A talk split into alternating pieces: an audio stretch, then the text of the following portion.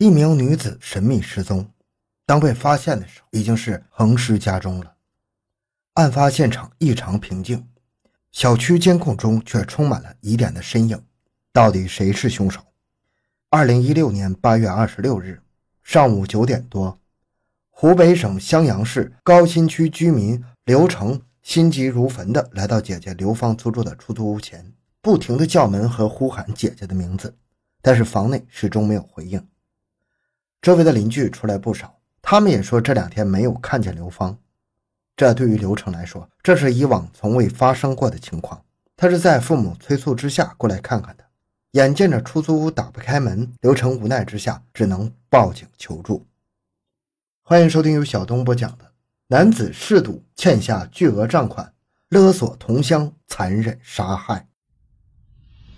回到现场，寻找真相。小东讲故事系列专辑由喜马拉雅独家播出。派出所警察在接到报案之后，第一时间赶到现场。此刻发现了该租户刘芳遭人杀害，死于家中。民警立即向高新区分局报案，联系到房东，并封锁案发现场。案发现场位于居民楼的三楼，受害者的房间是三零三。高新区分局警方赶到现场后，发现受害者的尸体倒在卧室的地板上，上衣被掀至双乳处，内裤退至膝盖处，双手被一段长达一米的绳子捆住，面部被布袋覆盖，躺在地上一动不动，丝毫没有气息。经鉴定，死者全身多处伤口，确认已经死亡。受害人死前并没有遭受性侵，房子的大门也没有遭受破坏。但是卧室门有暴力撞击的痕迹。现场位于居民楼的三层，外层是客厅，里侧是卧室和卫生间。刘芳死于卧室，房门完好，没有撬压痕迹，表明凶手是和平进入现场的。而在客厅里，警察发现了一个疑似凶手留下的残缺鞋印，根据鞋印特征，初步判断是一个男性所留。在卧室的侦查中，侦查员发现。卧室门遭遇了强力的破坏，以至于出现了变形。卧室是死者遇害的地方。对捆绑死者的长绳勘查后，警方没有在现场发现类似的绳子。警方判断绳子是凶手自备的。法医经过验尸，发现死者是死于机械性窒息的。警方判断凶手作案后害怕看见死者面部，就用袋子将其头套了起来，说明凶手大概率和刘芳是认识的。现场勘查还有发现，卧室房门前的地面有大量的新鲜的墙灰，像是从门框附近的墙上掉落下来的。房门向内凹陷，门锁上有块被暴力撞击形成的凹陷痕迹。警方分析认为，凶手应该是在第二道门这里跟刘芳发生了激烈的对抗。刘芳应该是为了防止凶手的入侵，把卧室门从里面锁上，而穷凶极恶的凶手强行撞门，造成了卧室门毁坏性的破损。在卧室房门后有一个用床单打结形成的包裹，里面放着枕头和刘芳的裙子等物品，上面沾有刘芳的血迹。警方分析，这个包裹应该是嫌疑人整理现场时候留下的，因为时间仓促，还没来得及处理。经过对现场的全面搜索，警方发现刘芳的银行卡消失不见了。经过与银行的联系以及流程告知，刘芳的卡上有一笔六十万元的抚恤金。警方就此判定，这是一起典型的入室抢劫杀人案。刘芳二十九岁，为人老实本分。为了让孩子接受更好的教育，他和女儿来到襄阳读书，希望将女儿培养成才。自己则在市里的一家批发市场找了份销售工作，在离工地不远的地方租下了现在的房子。刘芳与社会上的其他人员没有矛盾冲突。如果是熟人作案的话，那到底会是谁呢？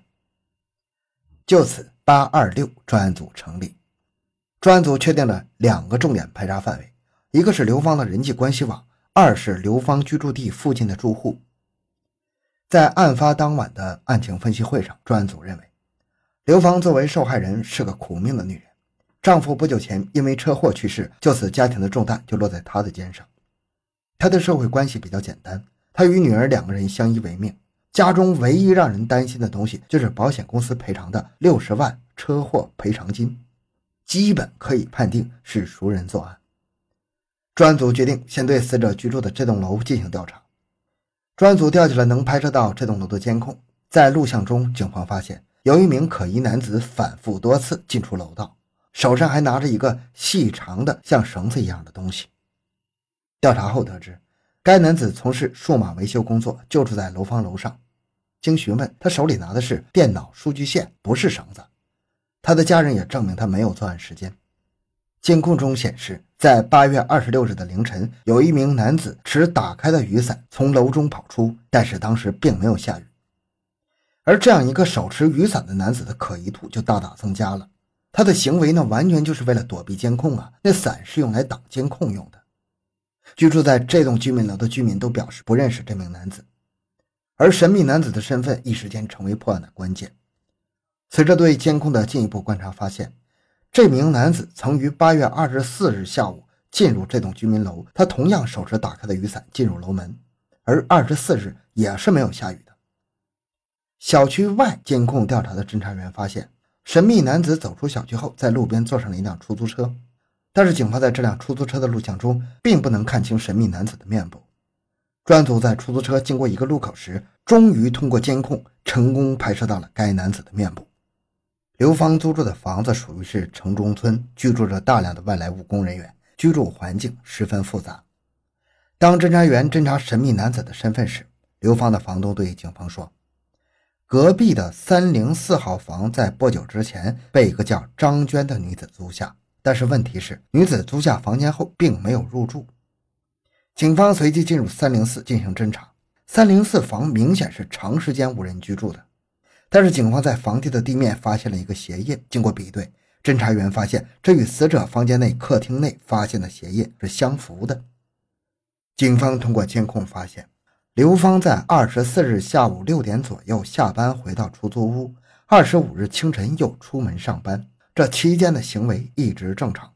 此时如果有男子在他屋里，就说明刘芳是主动容留了该男子，也说明两人是朋友关系。警方立即让刘芳的家人对男子进行辨认，虽然监控画面不是很清晰，但是也能看出个大概。而刘芳家人说都不认识这个男子，并向警方保证，刘芳绝不可能这么快就有新恋情了。这就奇怪了，如果刘芳不认识男子，二十四号到二十五号这段时间，两人是如何相处的呢？警方借助天眼系统查到了嫌疑人名叫胡强，与刘芳是同乡，而租下受害者隔壁屋子的人就是胡强的女朋友张娟，她也是刘芳的老乡兼同学。这一下线索就都串起来了。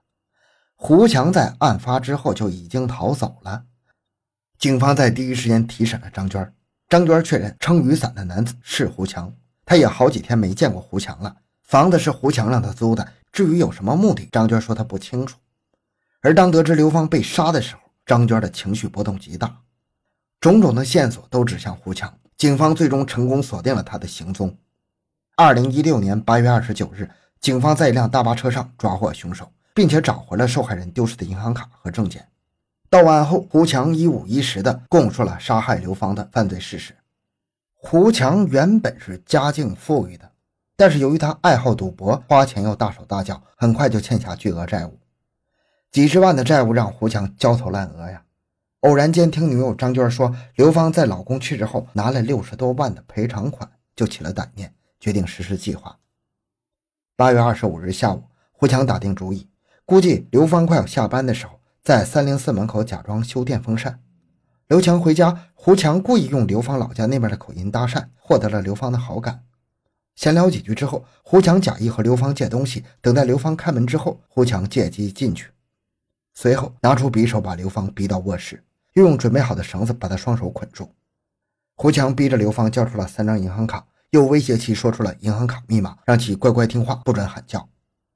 之后，他拿起刘芳家的钥匙出门取钱。刘强刚在外面反锁好大门，就听到里面传来卧室门关闭的声音。胡强担心刘芳叫喊，马上再开门进去。将卧室房门踹开，活活将刘芳捂死了。最后将刘芳的衣服扒开，造成强奸假象，随即仓皇出逃，连钱也不敢去取。这就是整个犯罪的经过。凶手因为欠下巨额赌债而走上罪恶的道路，这提醒我们远离赌博呀。赌博不仅是利用人们贪念的游戏，它会消磨你的斗志，让你丧失自己。同样，在生活中要保持应有的足够警惕性，防人之心不可无啊。经法院审理，胡强欲有独谋的杀害刘芳，手段残忍，行为恶劣，社会影响严重，涉嫌故意杀人罪，判处胡强死刑。好，这期案件讲到这里。小东的个人微信号六五七六二六六，感谢您的收听，咱们下期再见。